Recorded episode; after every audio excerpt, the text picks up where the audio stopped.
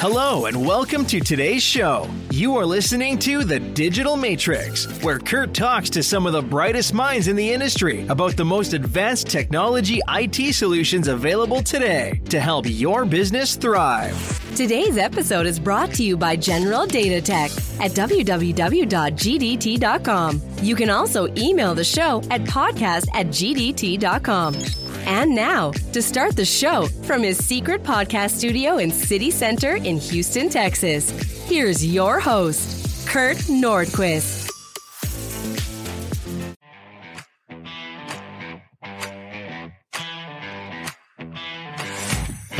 Good afternoon, folks, and welcome to the show today.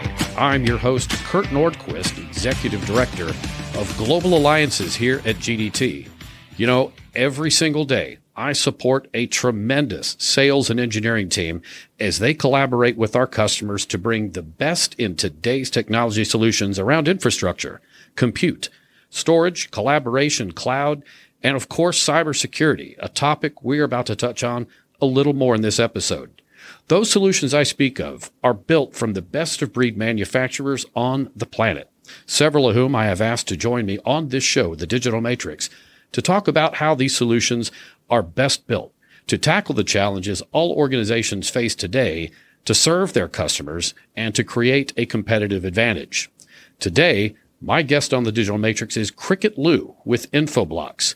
You know them. They're the DDI platform people with products around DNS, DHCP, and IP address management, or IPAM.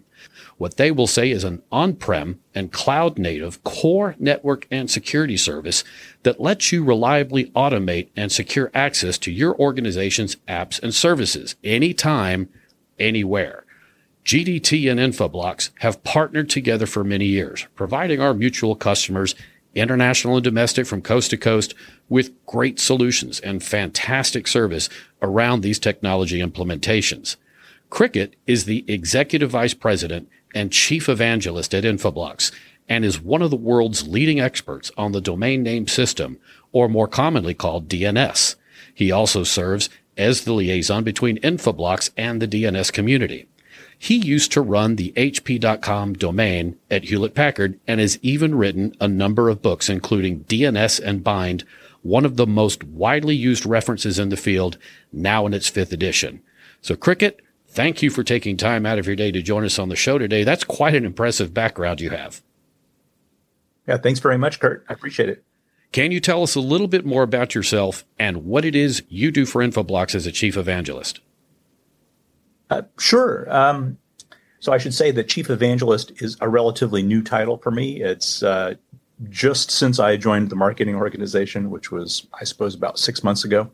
Um, I've been with Infoblox now over 19 years, which I find a little bit hard to believe. In this industry, yeah, especially. Line, yeah, the one through line in all of that is that I spend a lot of time with Infoblox's customers and prospects, trying to understand uh, their challenges, specifically with respect to DNS and, and DHCP. I talk on behalf of the company, and uh, I still do internal consulting, advising our internal uh, product management and engineering organizations on how we should develop the products.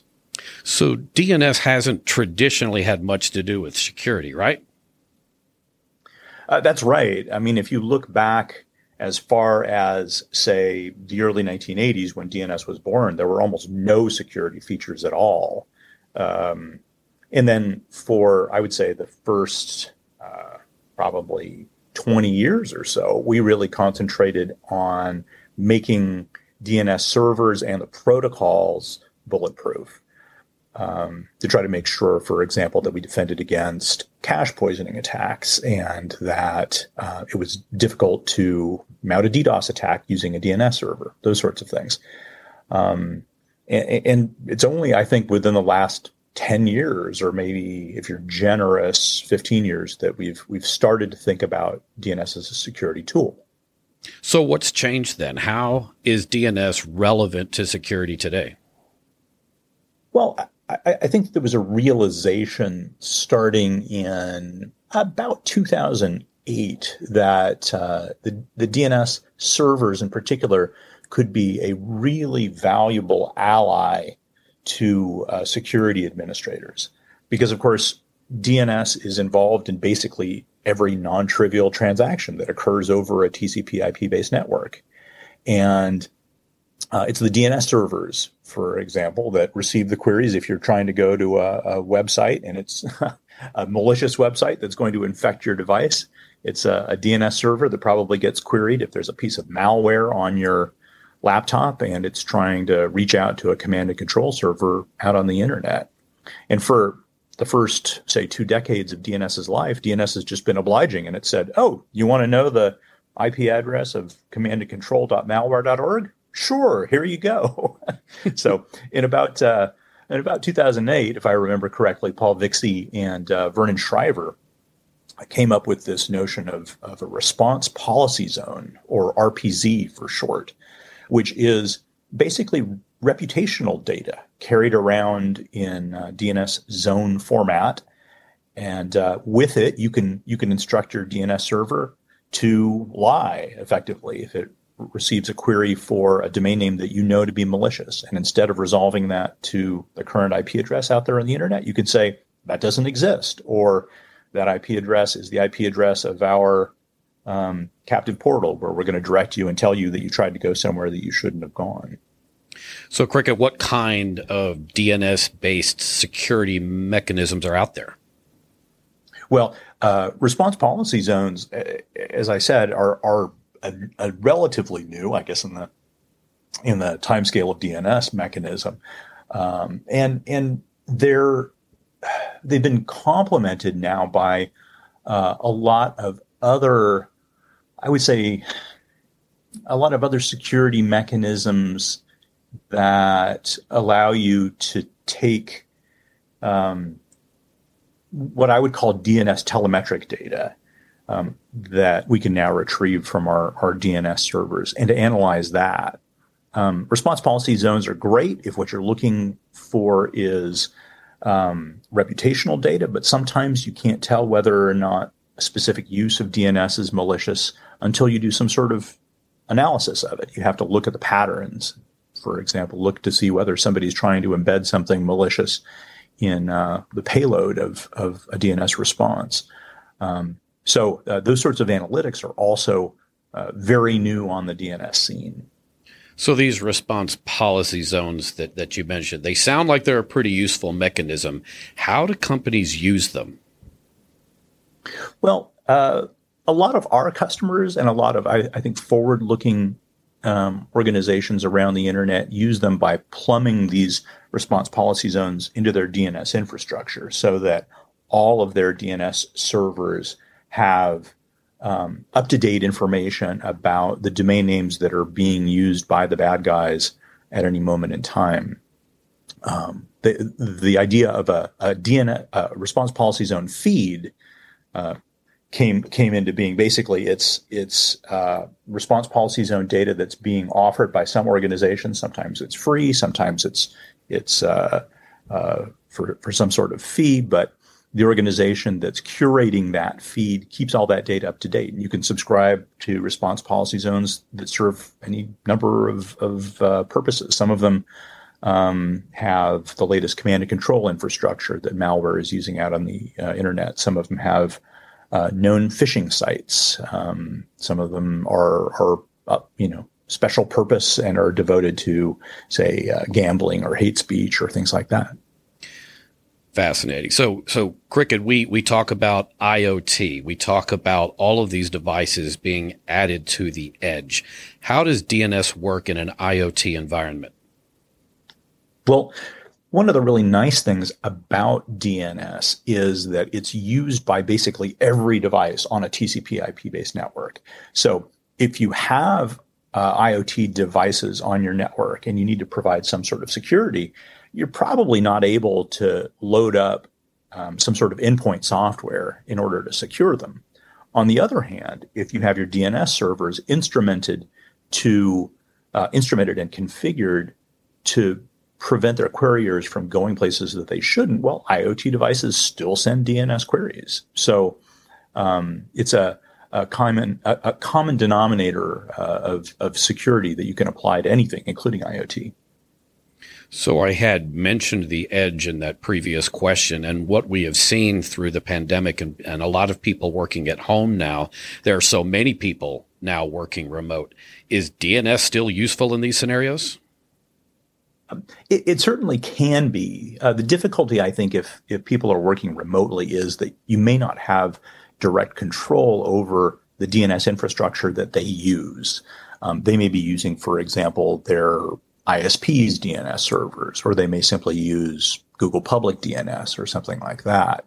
So it makes it more difficult in order to to secure their access using DNS. But we and and some other companies also provide um, cloud-based recursive DNS services that are secure and that um, enable you to to have your remote workers reconfigure their DNS resolvers to query our DNS infrastructure, and um, then you can configure your security policies through our cloud portal and determine where those folks can go and where they shouldn't go, how to protect them, um, and you also gain a ton of visibility into what it is that they're doing, right?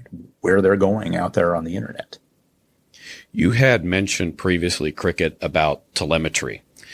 What about the telemetry that you can get from DNS servers? How is that particularly useful? Well, eh, you know, it's it's enormously useful um, for for a number of different purposes. For example, let's say you're trying to identify places where your employees are using what we refer to as shadow IT services um, the the a file sharing service out there on the internet that is not your corporate standard or um, a mail service that you guys don't use, something like that. Um, that's easy to pick out of DNS telemetric data if you have access to it. Um, if you see, for example, that one of your devices has been compromised, um, DNS telemetry can show you what the attacker did after they successfully compromised the device. Did they move laterally to other parts of your organization? Um, did they attack another device and compromise it, use it as a, a stepping stone? Um, so, so a lot of our forward-looking customers are are capturing that, saving that uh, telemetry, so that they can they can conduct those sorts of investigations. My guest today is Cricket Liu with Infoblox. Cricket, if you would tell me a little bit more about the analytics that you can do with passive DNS. What kind of algorithms have you seen? Well, passive DNS um, is really that that telemetric data. Um, that you can get from these these DNS servers. And uh, as I said, you know, we have some some really impressive customers uh, out there that record telemetry from uh, Infoblox DNS servers and then do some pretty advanced analytics on it. Some of the things that you can find from that uh, telemetry are things like the operation of domain generation algorithms or DGAs, which are used by malware to sort of hunt through a list of domain names and find an active command and control server out there on the internet. Um, sometimes uh, it's used, uh, DNS is used for tunneling and in that DNS telemetry, you can find evidence of a, uh, a, species of malware that might be on your network and is surreptitiously communicating um, with a command and control server using DNS as the channel, basically embedding uh, uh, outbound data in query names and um, receiving embedded responses in text records or sync records or something like that. So all types of algorithms that can be used for different purposes. Do companies need to implement their own algorithms or can they buy them or what? Um, it, that, that's a that's a good question. We actually implement some of those in our own products. So we do our very best um, to detect DNS tunneling, which is which is what I was just describing. Um, in other cases, uh, there are there are organizations out on the internet that have done really impressive work in um, coming up with algorithms like that. So um, one of the the more effective algorithms for uh, identifying domain generation algorithms uh, was developed at Georgia Tech by um, the Astrolavos lab, uh, run by Manos Antonakakis, who's a a friend of mine, and uh, and some of his doctoral and postdoc students. So if you're if you have a, a staff of um, data scientists and you're uh, good at reading academic papers, you could you could read those and, and implement them for yourself, uh, probably free of charge.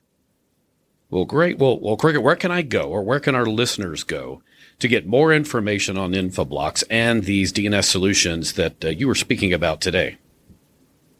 Well, of course, we'd love to have them stop by our, our website, www.infoblox.com.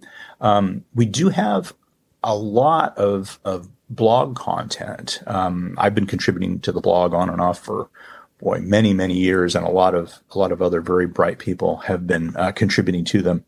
Um, and we have a whole threat intelligence operation that's based up in the Pacific Northwest, and um, they've been writing a lot of content specifically um, related to uh, to the war in Ukraine right now and some of the the emerging threats um, that are related. very busy.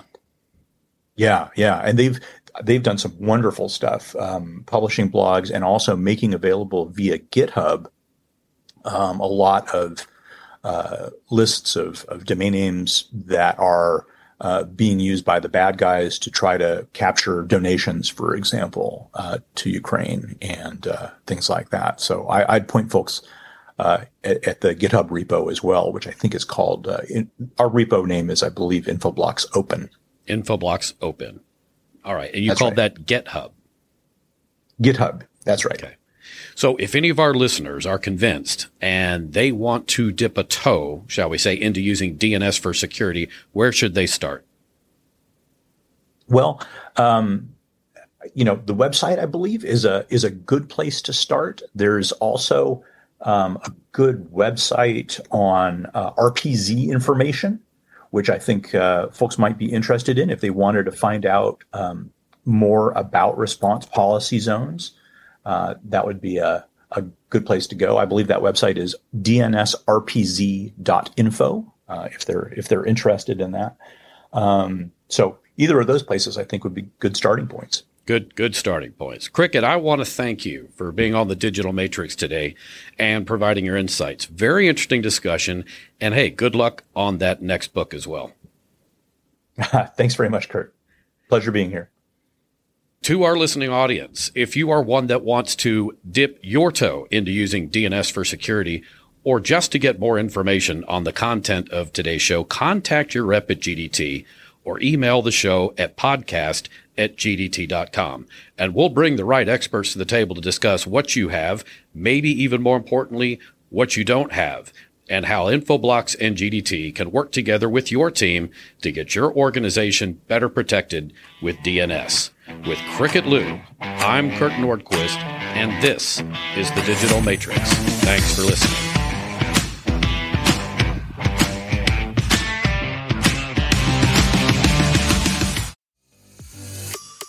Thank you for listening to the Digital Matrix with Kurt Nordquist. For more information on the technologies discussed on today's show, you can email Kurt at podcast at gdt.com. Please be sure to follow us at The Digital Matrix for more cool tech content on future podcasts.